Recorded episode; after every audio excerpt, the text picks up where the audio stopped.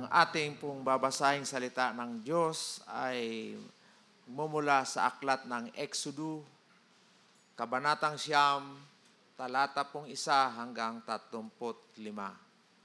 Dahil dito, sinabi ni Yahweh kay Moses, Pumunta ka sa paraon at sabihin mong ipinapasabi ni Yahweh ng Diyos ng mga Hebreo na payagan na niyang umalis ang mga Israelita upang sumamba sa akin. Kapag pinigil pa niya kayo, paparusahan ko ng kakilakilabot na salot ang kanyang mga hayop, ang mga kabayo, asno, kamilyo, baka, tupa at kambing. Mamamatay ang lahat ng mga hayop ng mga Ehipsyo, ngunit isa mang, isa mang hayop ng mga Israelita ay walang mamamatay. Naitakda ko, naitakda ko na ang oras, bukas ito mangyayari. Kinabukasan, ginawa nga ni Yahweh ang kanyang sinabi at namatay ang lahat ng hayop ng mga Ehipsyo. Ngunit kahit isa ay walang namatay sa hayop ng mga Israelita. At nang patingnan ng paraon, wala ngang namatay sa mga hayop ng mga Israelita. Ngunit nagmatigas pa rin ito at ayaw pa rin payagan ang mga Israelita. Sinabi ni Yahweh kay Moses at Aaron, Dumagot kayo ng abo sa pugon at ito'y pataas na, na ihahagis ni Moses na nakikita ng paraon. Mapupuno ng pinong alikabok ang buong Ehipto at ang lahat ng tao at hayop sa lupain ay matatadtad ng mga pigsang nagnanaknak. Kumuha nga sila ng abo sa pugon at pumunta sa paraon Pagdating doon, pataas na ininagis ni Moses at ang abo at natadtad nga ng mga pigsang nagnanaknak ang mga tao at mga hayop sa buong Ehipto. Ang mga salamangkeroy hindi na nakaharap kay Moses sapagkat sila, sila may tadtad na rin ng pigsang nagnanaknak. Samantala, ang paraon ay pinagmatigas pa rin ni Yahweh. Hindi nito pinansin ang mga Israelita tulad ng sinabi ni, Mo, ni Yahweh kay Moses. Sinabi ni Yahweh kay Moses, bukas ng umagang umaga, pumunta ka sa paraon, sabihin mong inuutos ko na payagan niyang sumamba sa akin ang mga Israelita. Kapag hindi pa siya pumayag, magpapadala ko ng matinding salot sa kanya, sa kanyang mga tauhan at nasasakupan, upang malaman nilang ako'y walang katulad sa buong daigdig. Kung siya at ang buong bayan ay pinadalhan ko agad ng salot na sakit, na sakit sana'y patay na silang lahat. Ngunit hindi ko ginawa yon upang ipakita sa kanya ang aking kapangyarihan at sa gayon may pahayag ang aking pangalan sa buong daigdig. Ngunit hanggang ngayon hinahadlangan pa niya ang aking bayan at ayaw pa rin niyang payagang umalis. Kaya bukas sa ganitong oras, pauulanan ko sila ng malalaking tipak, tipak ng hilo na walang kasing lakas sa buong kasaysayan ng Ehipto. Pasilungin mo ang lahat ng tao at isilong ang lahat ng hayop sapagkat lahat ng bagsakan nito ay mamamatay. Ang ibang tauhan ng paraon ay natakot sa ipinasabi ni Yahweh, kaya pinasilong nila ang kanilang mga alipin at mga hayop. Ngunit ipinagwalang bahala ito ng iba at hinayaan nila sa labas ang kanilang mga alipin at mga hayop. Sinabi ni Yahweh kay Moses, Iunat mong pataas ang iyong kamay at uulan ng malalaking tipak ng ilos sa buong Ehipto. At babagsak ito sa mga tao at mga hayop na nasa labas, pati sa mga halaman Itinaas nga ni Moses ang kanyang tungkod, gumuhit ang kidlat, dumagungdong ang kulog at umulan ng malalaking tipak ng hilo sa buong Ehipto. Malakas na malakas ang pag-ulan ng malalaking tipak ng hilo at sunod-sunod ang pagkidlat. Ito ang pinakamalakas na pag-ulan ng hilo sa kasaysayan ng Ehipto. Bumagsak ito sa buong Ehipto at namatay ang lahat ng hindi nakasilong maging tao man o hayop. Nasalanta ang lahat ng, mabab- ng mabagsakan, pati mga halaman at mga punong kahoy. Ngunit ang Gosin na tinitirhan ng mga Israelita ay hindi naulanan ng ilong. Hilong ito. Kaya't ipinatawag ng paraon sina Moses at Aaron. Sinabi niya, Tinatanggap ko ngayon na nagkasal ako kay Yahweh. Siya ang matuwid at kami ng aking mga kababayan ang mali. Ipinalangin ninyo kami sa Kanya sapagkat hirap na hirap na kami sa pag-ulan ng malalaki, malalaking tipak ng hilo at sa malalakas na kulog. Ipinapangako kung kayo'y papayagan ko ng umalis sa lalong madaling panahon. Sinabi ni Moses, pagkalabas ko ng lungsod, mananalangin ako kay Yahweh, mawawalan makulog at titigil ang pag-ulan ng malalaking tipak ng hilo. Sa gayon, malalaman ninyo na si Yahweh ang siyang may-ari ng daigdig. Kahit alam kong kayo at ang inyong mga tauhan ay hindi pa natatakot sa Panginoong Yahweh, ang mga tanim na lino at ang mga sibada ay sirang-sira sapagkat may uhay na ang sibada at namumulaklak ng mga lino, ng naang lino. Ngunit hindi napinsala ang trigo at ang ispilta sapagkat huling tumubo ang mga ito. Umalis si Moses at lumabas ng lungsod, nanalangin siya kay Yahweh at tumigil ang kulog, ang ulan at ang pagbagsak ng malalaking tipak ng hilo. Nang makita ng paraon na tumigil na ang ulan at wala ng kulog, nagmatigas na naman siya. Dahil dito, muli siyang nagkasala, pati ang kanyang mga tauhan. Lalong siyang, lalo siyang nagmatigas sa pagpigil sa mga Israelita, tulad ng sinabi ni Yahweh kay Moses. Magandang umaga po sa inyong lahat. Sino po bang nagsisisi na kayo ay nakarating dito? Wala naman siguro dahil kagalakan po natin na pumunta rito at magsama-samang magsimba, no? Magpuri sa Diyos at uh, maglingkod sa ating Panginoon. Okay, so tuloy po tayo sa ating mga pag-aaral. Ano po bang naalala nyo last Sunday? O nakalimutan na po natin? Uh, yung makaalala ay My Points. Ano pong title? Last Sunday. Okay, sige. So, dahil wala makakasagot, abuti naman kasi wala namang pang prize. Kamay ng Diyos, di ba? Sabi ng mga salamangkerong uh, mga aliporis ni Paraon. Kasi nakita natin na sinugo ng uh, Diyos sila Moses at Aaron para kumprontahin si Paraon at uh, para palayain yung bansang Israel. Pero dahil nga sa katigasan lagi ng ulo ni Paraon ay talagang uh, ano yan, nakikita natin yung uh, uh, kapangyarihan ng Diyos, mga parusa sa kanila, iba't ibang mga problema, mga salot, ano, mga plagues, ano. So, kita natin doon na pati yung mga salamangkero at saka mga magicians ni Paraon ay nakita nila na mayroon talagang isang Diyos mayroong kamay ng Diyos na kumikilos sapagkat ito ay hindi kayang gawin ng tao.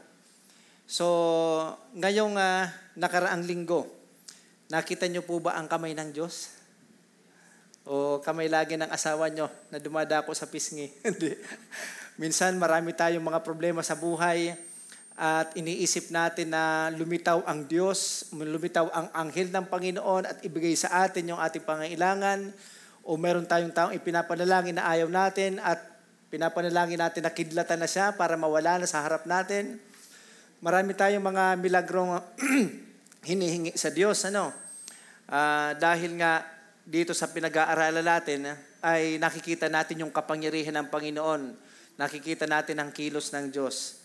Pero alam niyo po ba na wala man tayong makitang mga uh, mga salot o kaya mga milagro sa buhay natin na may mga pilay na nakakalakad, o kaya bulag na nakakakita, mga bingi na nakakarinig, o anumang mga milagro na inaisip nyo, mga kapatid, hindi yan sapat para paniwalaan nating may Diyos.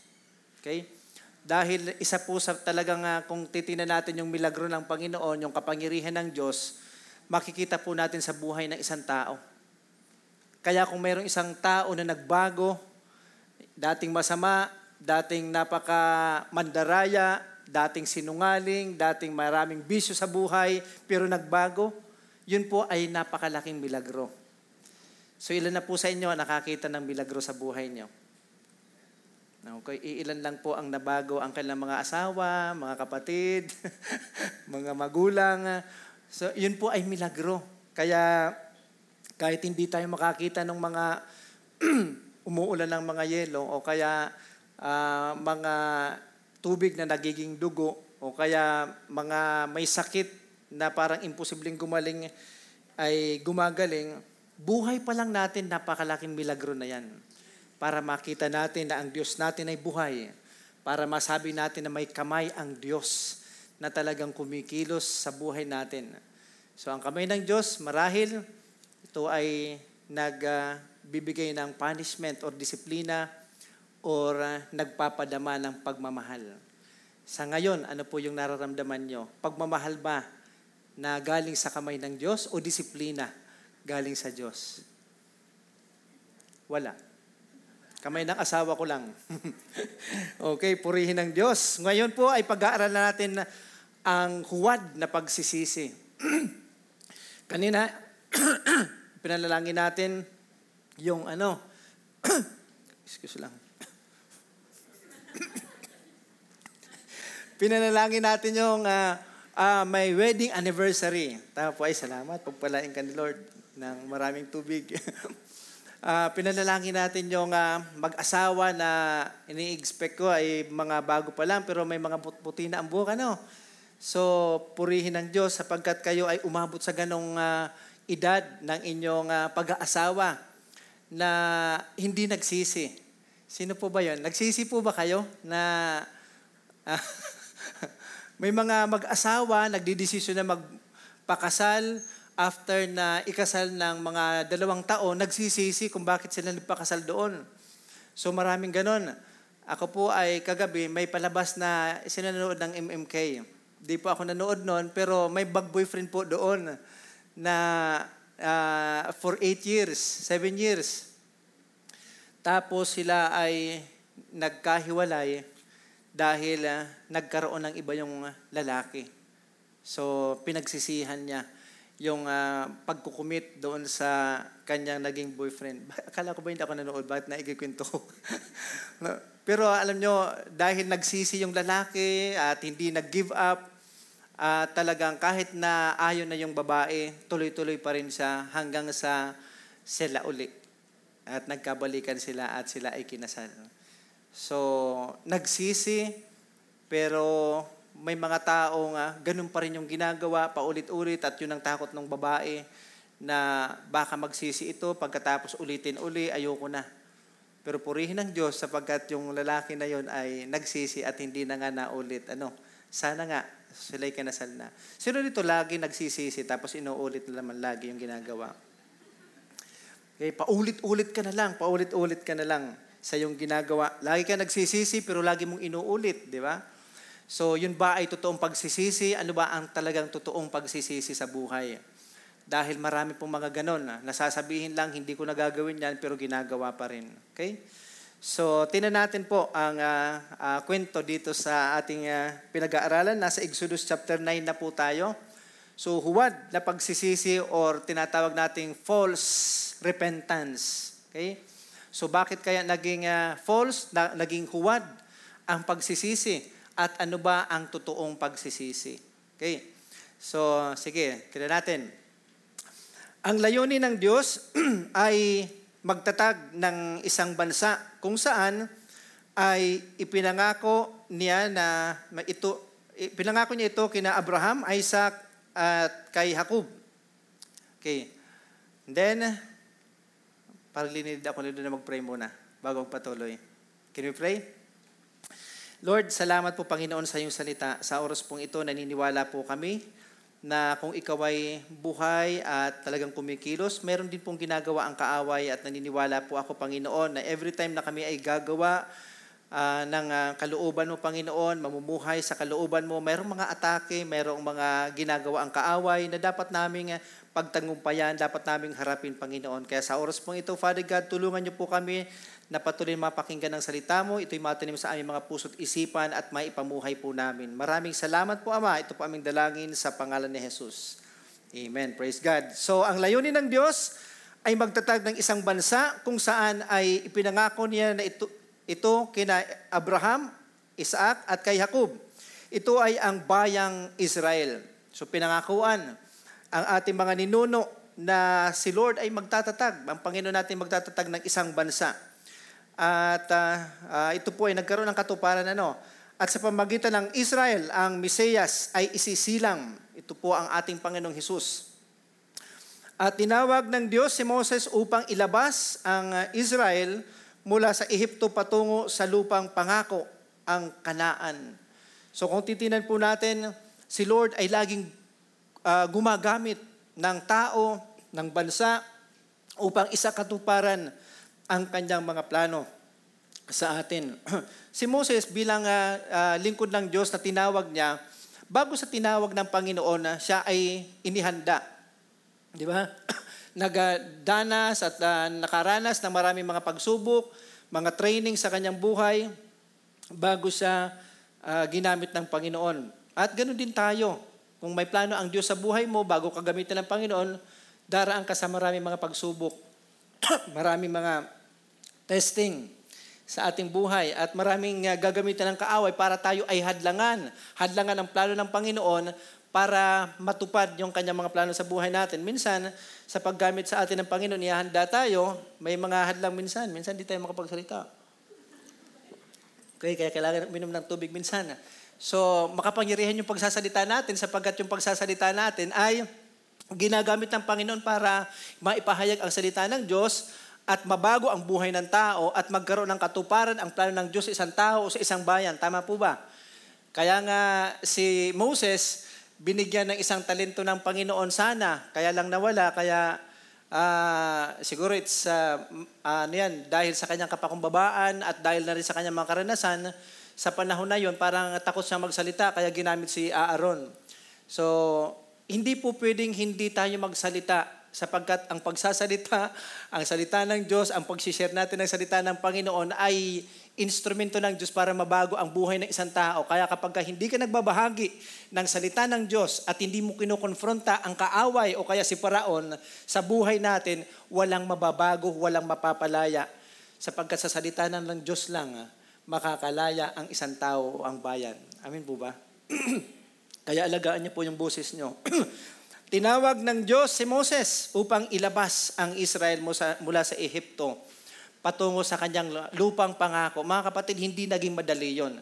Kinakailangan mayroong maranasan si Moses na paghihirap, kinakailangan mahubog yung kanyang buhay, yung kanyang karakter, yung kanyang pag-uugali upang siya ay maging kagamit-gamit sa bansang Israel. So mga kapatid, marahil tayo ay nag-iisip na gusto nating gamitin ng Panginoon para sa ating pamilya, para sa ating bayan. Pero hindi po mangyayari yon kapag kayong ugali natin hindi pa maayos. Hindi mangyayari yun kapag hindi po tayo handa at hindi tayo nagpapakumbaba, willing tayo na magpabago sa ating Panginoon. Okay? So upang ito ay ito'y maganap, kailangan harapin ni Moses ang paraon. Kailangan magkaroon ng harapan, kailangan magkaroon ng confrontation. Sapagkat kung meron kang ipinapanalangin at meron kang uh, desire or hinahangad na ang isang bansa ay makalaya, mayroong kumukontrol dyan. Okay? Mayroong king, mayroong hari dyan na dapat na kinukonfronta.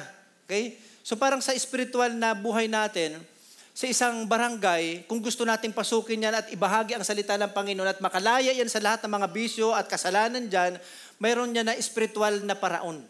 Okay? So, uh, magagawa natin yung confrontation na yan, ito ay physical, pero sa atin, spiritual na paraon ang hinaharap natin sa buhay na natin, di ba? Para makalaya ang isang tao, isang pamilya, isang barangay, ay meron tayong spiritual na tinatawag na battle. Okay? So, kinakailangan magkaroon ng confrontation. O kaya harapan. Ang isang bagay o problema ay hindi nagagapi at napagtatagumpayan kapag ka ikaw ay madalas umaatras at tumatalikod sa anumang laban. Mga kapatid, kinakailangang harapin si Paraon.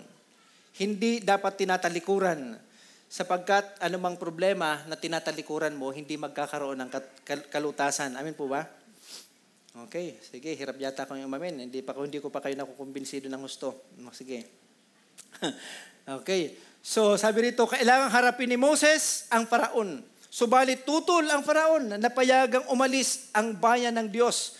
Gayunman, gagamitin ng Diyos ang katigasan ng puso ni Paraon upang ipakita ang kanyang kapangyarihan. Mga kapatid, ang katigasan ng puso ni Paraon ay gagamitin ng Diyos para ipakita ang kapangyarihan ng Diyos at magkaroon ng katuparan ng kanyang plano at para disiplinahin sa at ipakita sa buong mundo na may Diyos na makapangyarihan.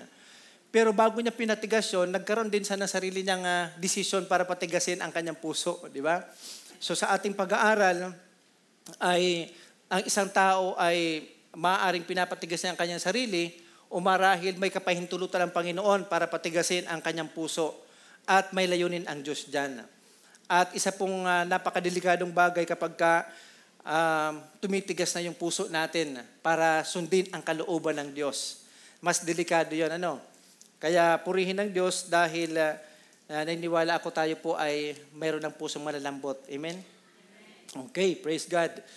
Uh, siguro sa pag-aaral natin, sa mga nakaraang pag- pag-aaral natin, nakita na natin na kapag ang puso ng tao ay matigas na at hindi na nakikinig sa salita ng Panginoon, marahil minsan pinapatigas pa ng Lord para maranasan mo ang bigat ng kasalanan mo.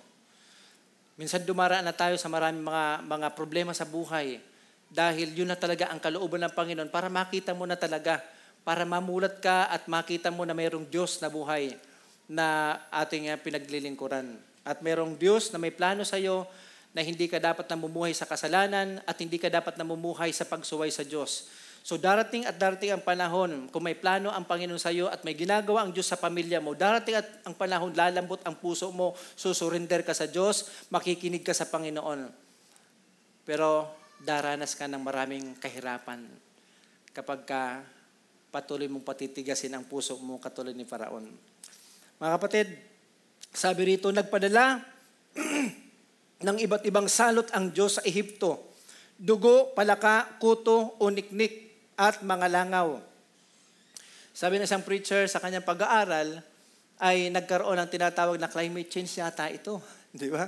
May panahon na maraming madugo ang lumalabas at yung, yung, mga, yung mga tubig ay nagiging dugo. Pagkatapos may panahon naman na maraming niknik. Di ba? Pagkatapos minsan may panahon naman na maraming uh, mga langaw o mga kuto. Siguro dala yan ng mga pagbabago-bago ng panahon. Di ba? Minsan sa buhay natin, minsan may mga sinasabi tayong dahilan. Uh, pero sa totoo lang, yun pala ay kilos na ng Diyos. Yun pala ay parusa na, pagdidisiplina na ng Diyos. At uh, alam ito ng, ng paraon. Okay.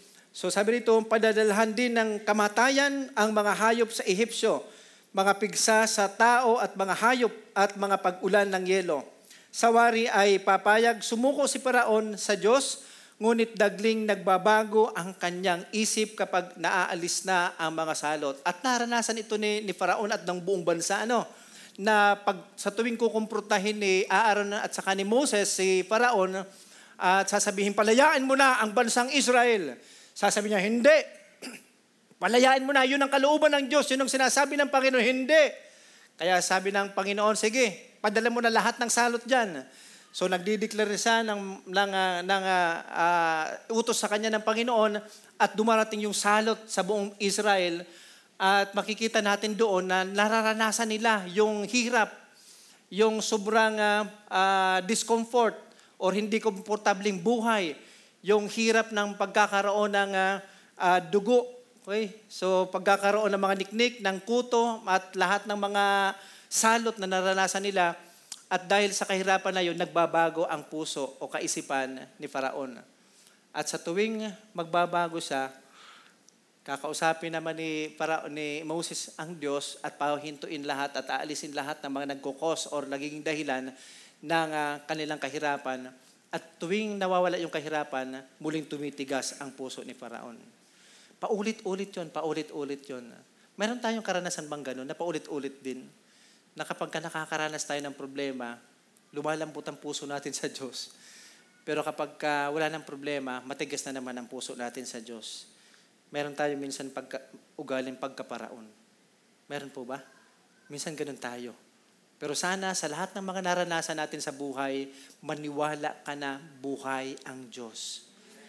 Maniwala ka na sa tinig ng Panginoon na dapat mo talagang sundin sapagkat totoo ang Diyos sa buhay natin. So, purihin ang Diyos. Simulan po natin. Unang balangkas. Sabi rito, hindi pinatay ng Diyos ang mga alagang hayop ng kanyang bayan, ngunit ang mga alagang hayop ng mga Ehipsyo ay kanyang pinatay. Okay. So, nagkaroon ng uh, uh, salot na naman. Ano? Pero purihin ng Diyos sapagkat si Lord talaga ay may ginagawa sa kanyang bayan, sa kanyang mga pinili. Ano po yun? Sabi rito, uh, prinotektahan ng Diyos ang mga Hebreo. Ganon din, prinotektahan niya ang mga hayop nila. Ang kanilang mga hayop ay mahalagang pinagmumulan ng kanilang kabuhayan. Mga kapatid, may mga balita ako na balitaan ko sa sa news na ang daming langaw. Ano? So, naisip ko yung pinag-aaralan natin, baka ako si Lord nagpapadala na ng salot doon. Di ba?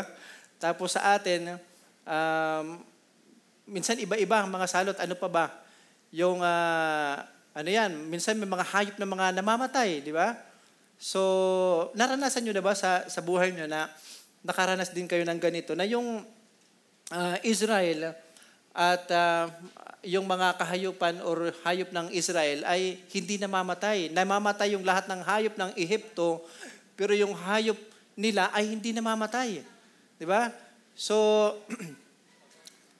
mayroong napakalakas na bagyo. Naalala ko sa uh, dito sa atin noong 2006 na maraming namatay doon sa Albay.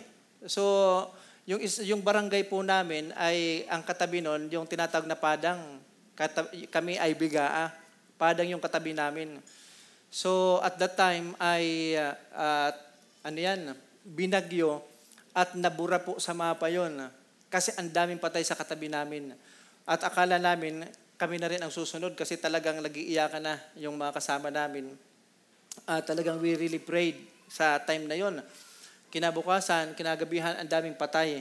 Talagang tambak. At saka, ano yan, ang dami talagang mga nawasak na bahay.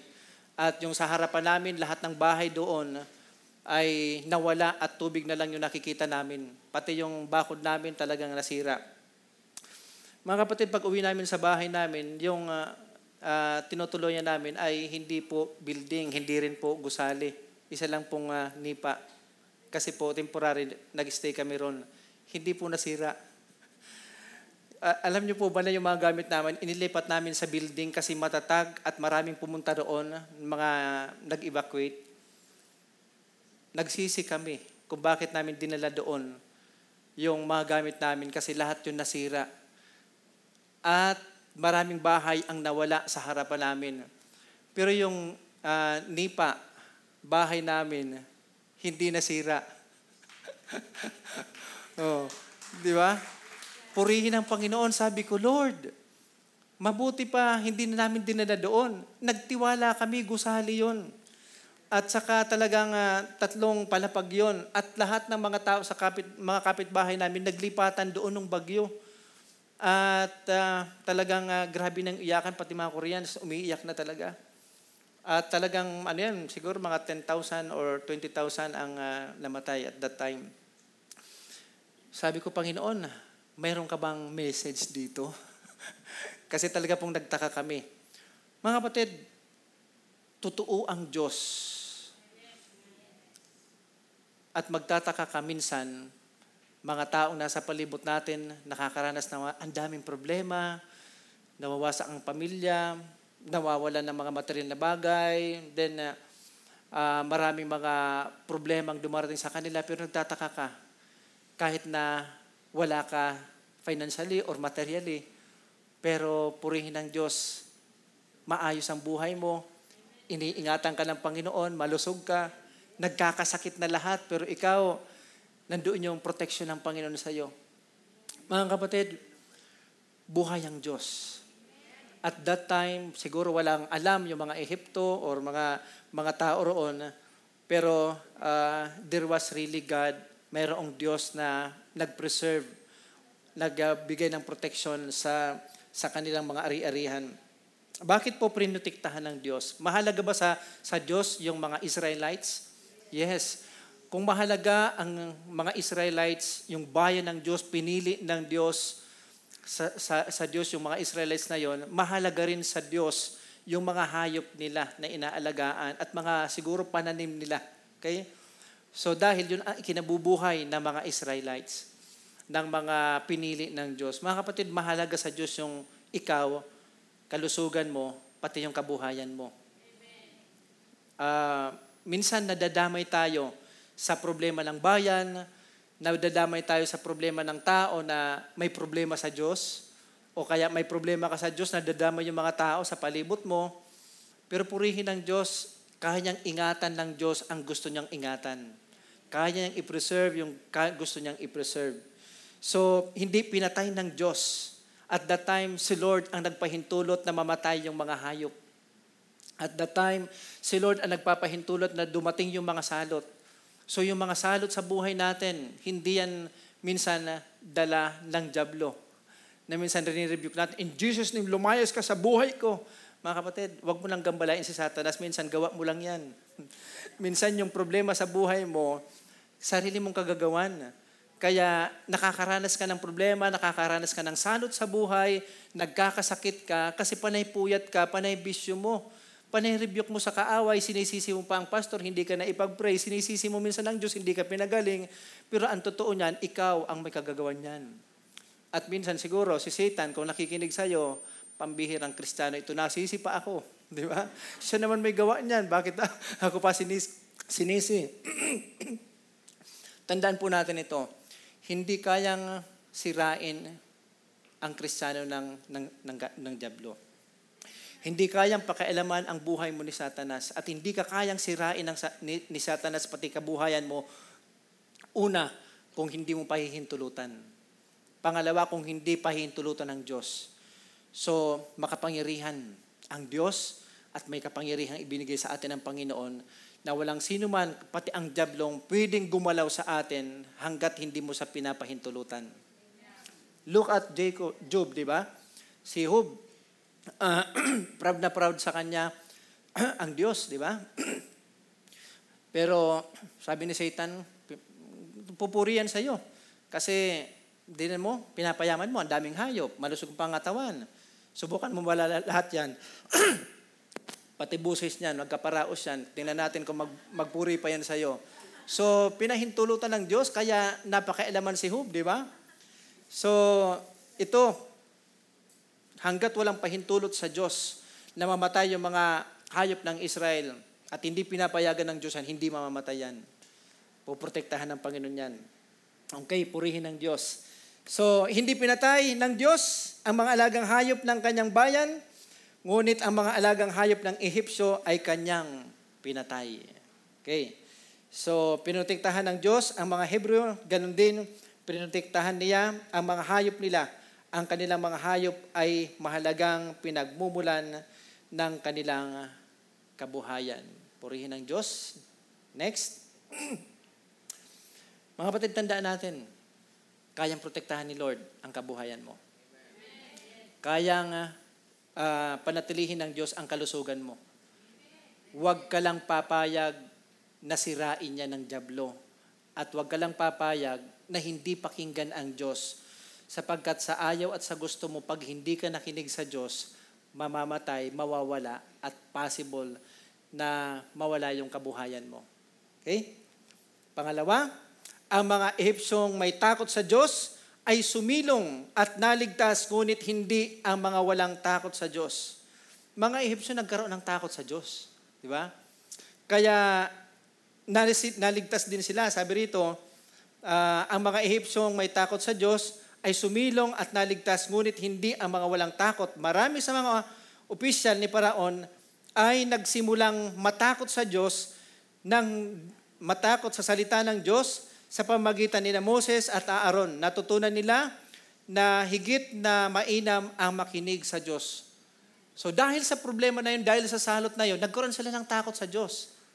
Kaya sila ay naligtas, di ba? At ah, hindi hindi namatay o nawala yung kanilang kabuhayan sapagkat nagkaroon sila ng takot sa Diyos. At natutunan nilang makinig din sa Diyos. Nung una, na-identify nila, nakita nila, kilos ito ng Diyos, daliri ito ng Panginoon. Diyos ito, makapangyarihan ito. Ngayon naman, nagkaroon na sila ng takot sa Diyos. Mga kapatid, dalawang bagay ang takot sa Diyos. Una, natakot ka lang kasi baka mamatay ka, baka parusahan ka, at ah, baka ikaw ay madamay o masaktan. Mga kapatid, may mga anak tayong dinidisiplina. At yung dinidisiplina nating mga anak natin dahil sila ay mali. At sila'y sumusunod dahil dinidisiplina sila at dahil takot sila. Mga kapatid, yung mga batang takot sa magulang na dinidisiplina, susunod sa magulang dahil nandiyan ka. Ang tanong, paano pag wala ka? Punta kang abroad. O kaya umalis ka.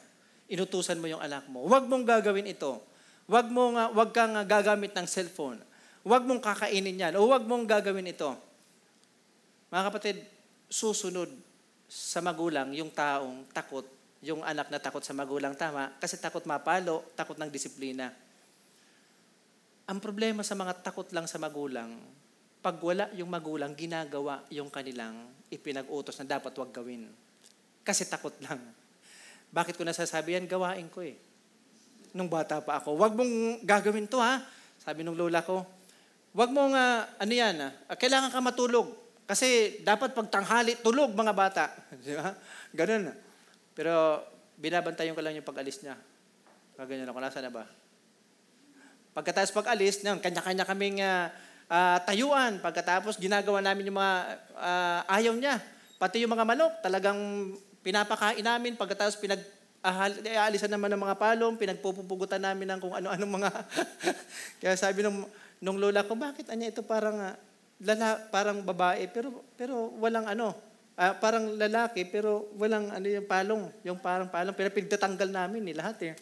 Pagkatapos kung ano-ano mga kalukuhan na pinagagawa namin, pag alam namin, nandiyan na, takbo na naman kami, tulog na, eh, ganyan. Alam mo, ganda, ang mga apo ko, tulog na tulog. Di ba? So, marami kayong disiplina ang ginagawa sa anak nyo, pero alam nyo, sa totoo lang, ah, kapag katakot lang sa inyo ang mga anak nyo, nandyan lang, yan, susunod lang yan pag nandyan ka. Pero pag wala, gagawin niya lahat ng ayaw nyo. Mga kapatid, ang taong takot sa Diyos, takot lang sa parusa. At natututong sumunod sa Diyos kapag ka may parusa. Pero pag wala na yung mga problema, pag wala na yung mga mga sakit, pag wala na yung mga salot na ito, balik sa dati. Kaya ang hinahanap natin, yung pangalawang takot. Ano yung pangalawang takot sa Diyos? Ang takot sa Diyos ay yung mayroong totoong paggalang sa Diyos, pagrespeto sa Diyos, pagmamahal sa Diyos. Ang taong nagmamahal, may takot sa Diyos na may, may pagmamahal, pagrespeto sa Diyos, nandyan ang salot o wala, susunod makikinig sa Diyos. Mamumuhay ng ayon sa kalooban ng Diyos. Ang anak na may totoong takot, na ang takot nito, ang ibig sabihin ay paggalang at pag-ibig sa magulang, nandyan ka o wala, susunod yan sa utos mo. Dahil ang takot na ito na may pagmamahal, ayaw niya na nasasaktan ang kanyang magulang. Same thing with the Lord. Kapag ka gumawa tayo ng hindi kalooban ng Panginoon, dahil mahal natin siya, nasasaktan ka rin, eh, di ba? Sino rito nakaka, nasasaktan kapag ka sinusuway niya ang Panginoon? Minsan ikaw ay ah, nakakasuway o nakakagawa ng hindi tama sa Panginoon. Di ba? Nasasaktan ka rin kasi alam mo, nasasaktan ang Diyos. Bakit ka nasasaktan? Bakit ka nasasaktan bilang isang asawa pag nakakagawa ka ng mali o nasasaktan mo yung asawa mo? Bakit ka nasasaktan kapag ka nasasaktan mo yung, yung anak mo o kaya nasasaktan, nasasaktan mo yung magulang mo kahit hindi niya alam? Dahil merong love. Merong respeto. Hindi dahil takot, kundi mahal mo yung isang tao. Tama po ba? Kaya hindi mo gagawin yung isang bagay na ikakasakit niya. Kaya makikinig ka bilang anak sa magulang mo dahil mahal mo yung magulang mo, hindi ka lang takot sa parusa niya, kundi dahil mahal mo siya. Mga kapatid, meron akong magulang, uh, yung, yung aking mother, talagang nasasaktan ako ng gusto. At talagang halos magrebelde ako at ang isang bagay na naalala ko na sinabi ko, nung siguro 12 years old pa lang ako, 11, uh, sabi ko, paglaki ko, pagkaya ko na, gaganti ko sa iyo. Sa, sa mother ko. Kasi pag tinatamaan ako ng pagdidisiplina, kung saan sa ako pinatamaan, sampal, kung anong mahawakan, hambalo sa akin, mga kapatid, galit, puot yung naranasan ko. Kaya sabi ko, maghihiganti ko. Yung aking father, pinapalo din ako, pero hindi madalas. Pero alam niyo po ba yung naramdaman ko sa kanya? Sabi ko, gusto ko ring maglayas. Gusto kong umalis. Gusto kong magrebelde, pero hindi ko magawa. Bakit po? Ina-analyze ko. Tama yung father ko. Bakit ako pinalo ng napakalakas? Bakit ako nasaktan? Kasi tama siya. Dahil may mali ako. At yung father ko, dinidisiplina lang ako pag alam kong mali ako. At many times kong nagagawa, bago ako paluin ng napakalakas at napakatindi. Mga kapatid, hindi ko magawang magrebelde sa kanya kasi ramdam ko yung love niya kahit dinidisiplina niya ako. Ramdam ko na nandun yung concern niya. Kaya doon ko sa na-appreciate at doon ko rin sa minahal kasi dinidisiplina niya ako pag mali ako. Ayaw ko nung panahon na nagkamali ako, hindi niya ako dinisiplina. Bakit? Hindi ko naramdaman love niya ako. Sabi ko, ang bata pala na dinidisiplina, nakakaramdam ng rejection. O, hindi, pag hindi dinidisiplina ang bata, kahit mali siya, nakakaramdam din siya ng rejection sa magulang. Parang walang pakialam sa kanya ang kanyang magulang. So mga kapatid, huwag kayong matutuwa, mga anak, pag hindi kayo dinisiplina ng magulang nyo. Bak, kasi baka walang panahon sa inyo, walang pakialam sa inyo, at busy sa maraming bagay. Pero kapag kang isang anak, nagmamahal ng totoo sa iyo, may panahon sa iyo, uupo yan sa iyo para disiplinahin ka. Kausapin ka at disiplinahin ka. Mga kapatid, doon ko na-appreciate yung aking father na kahit na pinapalo ako, hindi ako nagrebelde, hindi ako nagtanim ng sama ng loob, mas lalo ko siyang minahal at pinakinggan dahil ramdam ko yung kanyang love. May takot ako sa kanya, yes, pero at the same time, sumusunod ako sa kanya. Mga kapatid, ganun din po ba tayo sa Diyos? Anong klaseng takot ang nararanasan mo sa Panginoon? Yan ba ay takot dahil sa disiplina o kaya sa parusa? O kaya takot dahil mahal mo siya, takot kang gumawa ng mali? At takot ka na hindi sumunod sa Kanya. Pangatlo, ang huwad na pagsisisi ni Paraon Inamin niya na siya at ang kanyang bayan ay nagkamali. Kinala, kinilala niya ang Diyos ay matuwid, kaya't siya ay nakiusap kay Moses na patigilin na ang pag-ulan ng yelo at mga kulog. Dumalangin si Moses na huminto ang salot, subalit muling pinatigas ni Paraon ang kanyang puso pagkaraang huminto ng mga salot. Nagsisi si Paraon. Oh, bakit kasi hindi ko pinapakinggan ng Diyos? Kasi ramdam niya na yung, uh, ano yan, yung uh, yelo, maraming mga namamatay na, ramdam na yung uh, mga salot na ito, kaya nagsisisi na siya. Kaya kinausap niya na si Moses, sabi niya, pwede bang kausapin mo na ang Diyos mo para pahinto na ito at alisin na yung mga salot na ito. Ako'y nagkamali. Inamin niya na siya at ang kanyang bayan ay nagkamali at kinilala niya ang Diyos na matuwid. Mga kapatid, pero subalit, ganun pa rin ang nangyari nagsisi, inamin yung pagkakamali, pero pinatigas pa rin nung alisin na ng Diyos yung mga salot na yon. Mga kapatid, ang totoong pagsisisi ay hindi lang makita mo na mali ka, no? Hindi lang makita mo na uh, mayroong uh, uh, problema kaya nagbabago ka na, nagsisisi ka na, nagdesisyon ka niya. Ang totoong pagsisisi ay uh, pagbabago ng kaisipan, pagbabago ng puso. Okay? Hindi sa nguso ang pagsisisi, kundi nasa puso. Okay? So, punta tayo sa mga aral. Naway maging totoo ang ating pagsisisi. Ang pagsisisi ay ang pagbabago ng ating isipan. Ito ay 180 degree na pagtalikod. Tukuyin sa ating puso ang pagpapasakop sa Diyos ng buong puso gawain na natin ito noon na pupunta sa ah, pare o pupunta sa isang simbahan, magkukumpisal, di ba? Ano bang kasalanan mo? Ako po yung nagnakaw ng limang pato. Oh, ah, sabi ng pare, sige, manalangin ka ng limang amanya mo. Padre, sampuin mo na po. Bakit? Magnanakaw po ako ng lima. Ganun naman yung mga nangyayari, di ba? Na magpukumpisal ka lang, magsisisi ka lang, pagkatapos ay uulitin mo na naman. Ilan ba sa atin ang ah, may nagawang mali pagkatapos nauulit-ulit lagi?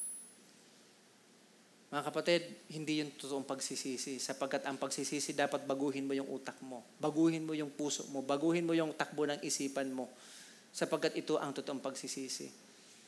So, of course, kailangan po natin ang tulong ng Panginoon. Kailangan natin ang, ah, ang salita ng Diyos na dapat natin pinag-aaralan. Hindi mababago ang desisyon natin at pagbabago ng puso natin, ng isipan natin hanggat hindi mo binabasa, minimeditate, pinag-aaralan ang salita ng Diyos. Kung hindi ka nagbabasa na ng salita ng Panginoon, wala kang iisipin, wala kang ah, basihan ng pagbabago mo ng kaisipan. Kaya hindi mababago ang isip mo. Hindi mababago ang puso mo. Pag hindi mo pinakinggan ang sinasabi ng salita ng Diyos. Okay, so pinag-aralan po natin sa Roman Road, pinag-aralan sa pinag-aralan natin sa Ephesians na ang totoong pagsisisi ay pagbabago ng isip, pagbabago ng buhay ng tao. Kapag ka hindi na bago ang takbo ng isip mo, hindi mababago ang takbo ng buhay mo, walang pagsisising nagaganap diyan. Okay? So ang totoong pag uh, sunod sa Panginoon, pakikinig sa salita ng Diyos, dapat nababago ang isip, nababago ang puso, nababago ang buhay. Okay, so hindi tulad ni Paraon. Nagsisi, yes, inamin yung pagkakamali, nagsisisi siya, pero panlabas lang, sa puso, walang naganap na pagsisisi. Kaya paulit-ulit siya, paulit-ulit siya, at paulit-ulit na sinusuway niya ang Diyos, paulit-ulit din naman yung salot na kanilang nararanasan. Gusto mo ba, kapatid, na huminto na ang pagdating ng salot sa buhay mo? Marahil, bunga yan ng pagsuway natin sa Diyos at kawalan ng totoong pagsisisi. Subalit, kung alam natin na tayo ay nakikinig sa Diyos, nagsisisi tayo, binabago natin ang puso natin, isipan natin at buhay natin, may dumating man na problema, pagsubok po yan at hindi bunga ng kasalanan mo. At kung yan ay pagsubok na pinapahintulot lang ng Diyos sa iyo, ang purpose niyan, patatagin ka, palakasin ka sapagkat gagamitin ka ng Panginoon sa isang gawain upang magkaroon ng katuparan ang plano ng Diyos sa kanyang bayan, sa pamilya mo, sa buhay ng isang tao. Pangalawa, matakot sa Diyos at sundin ang kanyang utos upang huwag tayong magdusa sa kamay niya. Sa halip ay maligtas tayo sa pagdurusa. Palaging may masamang bungang aanihin kung sumusuway tayo sa Diyos. Tandaan natin yan. Matanda na po tayo sa paglilingkod sa Panginoon. Ano mang gawain na hindi kalooban ng Diyos anumang gawain na hindi nagbibigay ng kaluwalhatian sa Diyos, hindi kailanman magbubunga ng tama, maganda, at kasaganahan sa buhay. Mga kapatid, isang tanong ko, sabi ko, Panginoon, bakit ba ang tao alam naman ang salita ng Diyos at kahit kristyano, alam ang salita mo, nakikinig sa preaching, nakikinig sa mga teaching, nakikinig sa mga, nagbabasa ng salita mo, at alam niya na yun ang bagay na yun ay kasalanan. At alam niya ang bunga ng kasalanan, pagdurusa, kahirapan, pagkasira ng relasyon, kawalan ng kabuhayan, pagkakasakit, ang daming mga konsekwensya, bunga ng kasalanan. Pero bakit nagagawa pa rin ng taong magkasala? Buhay ang Diyos, kaya nagpaparusa, nagdidisiplina. Sa Ehipto, buhay ang Diyos, kaya nakita natin ang kilos ng Diyos, yung mga salot na yon, pinapadala talaga ng Diyos, buhay siya. At ganun din, buhay ang Diyos natin. At marahil wala tayong nakikitang langaw na napakarami, tubig na nagiging dugo, umuulan ng yelo na maraming tao namamatay. Pero alam nyo, sa buhay nyo, kung may mga salot na dumarating. At doon tayo nakakapag-isip, Lord, ano ba ang aking kasalanan? Mga kapatid, ito ang tanong ko. Kung may parusa ang Diyos at disiplina ang Diyos sa mga taong nagkakasala, bakit kaya hindi niya magawang pigilan ang taong magkasala? Sabi ko, si Lord ba ay marunong nang magparusa at hindi marunong kumontrol sa tao para hindi magkasala, para hindi maparusahan yung tao sa kanyang kasalanan. Naitanong niya rin po ba yan? Eh ako, kahapon talaga nagme-meditate ako. Diba? Nandun ang utos ng Diyos. Minsan nanalangin tayo, Lord, wag niyo pong pahintulutan na ako ay magkasala. Di ba nag-pray kayo niyan? Lord, wag niyo pong pahintulutan na siya ay magkasala. Pero once na naisip mo magkasala, nagkakasala ka. Minsan nakakagawa ka ng kasalanan. Bakit kaya hindi kinukontrol ng Diyos yan? Pero bakit parang magaling lang ang Diyos? Okay, nagkasala ka, ito ang salot. Nagkasala ka itong disiplina. Bakit kaya hindi niya magawang uh, i-control na lang na hindi tayo magkasala? Bakit kaya pag nagkasala na, hindi niya makontrol na hindi magparusa? Di ba? Eh, ano kaya ang sagot? Bakit ko sasagutin? Kayo nga tahimik din eh. Mga kapatid, uh, base sa aking pag-aaral lang, nandyan ang utos ng Panginoon. At binigyan ka ng kapangyarihan ng Lord para hindi gawin yung kasalanan. Naniniwala po ako ron. Dahil sa, pana, sa, sa panahon na ikaw ay may bisyo, nagagawa mo yung kasalanan na yon, mga pagbibisyo. Pero di ba dumarating sa panahon na nawawalan ka na ng gana? Nawawalan ka na ng appetite na gawin uh, yung bisyo na yon, yung pagkaisipan mo, yung pag-iinom lahat, di ba nawawala yung appetite na yun para magkasala ka? Pero dahil minsan gusto mo, hindi nagawa ng Diyos yan. Binibigyan ka ni Lord ng freedom. Yun ang tinatawag na free will. Okay? So, sa free will kasi, makikita na ng Lord kung paano ka susunod sa Kanya. Mga kapatid, kontrol mo isang tao, hindi mo makikita ang totoong pagmamahal niyan sa iyo. Kasi kontrolado mo. Pakawalan mo, makita niyan kung talagang mahal ka niyan o hindi. Mga kapatid, God has given us free will. Ba't ako nag-English? Gusto ko sana mag-practice kasi, ano. Anyway, bakit tayo binigyan ng kalayaang pumili? Kasi nandoon ang totoong uh, pagsunod sa Panginoon at doon mo makikita na talagang ikaw ay binago na ng Panginoon. At hindi tayo binigyan ng pagkukontrol, hindi tayo kinukontrol ng Panginoon. So, anumang gawin mo, anumang gawin natin bilang pagsunod sa Panginoon, uh, ang Lord laging mayroong katapat na gantimpala. Pag sumunod ka sa Panginoon, of course, mayroong gantimpala. Kapag ka sumuwi ka sa Panginoon, sigurado yung consequence na yan, kahit hindi ipadala ng Diyos yan, darating sa iyo yan. Kasi ang consequence ay talagang nararanasan kahit na magpatawad pa ang Diyos sa iyo. Okay? So, minsan, sa buhay po natin, tandaan niyo po ito, sa sobrang katapatan at kabutihan ng Diyos, ang dami mong kasalanan, pero hindi pinapantayan ng Diyos ng salot o laki ng problema ang kasalanan mo. Ito yung kasalanan mo, minsan ang parusa ng Diyos ito lang. O kaya pagdidisiplina. Kasi baka di mo kayanin. That's the grace of God. Biyaya ng Panginoon yan. Ang dami mong pagkukulang, ang dami mong kasalanan, ang dami mong pagsuway sa Diyos, pero makikita mo, nararanasan mo yung hirap, kagagawan mo.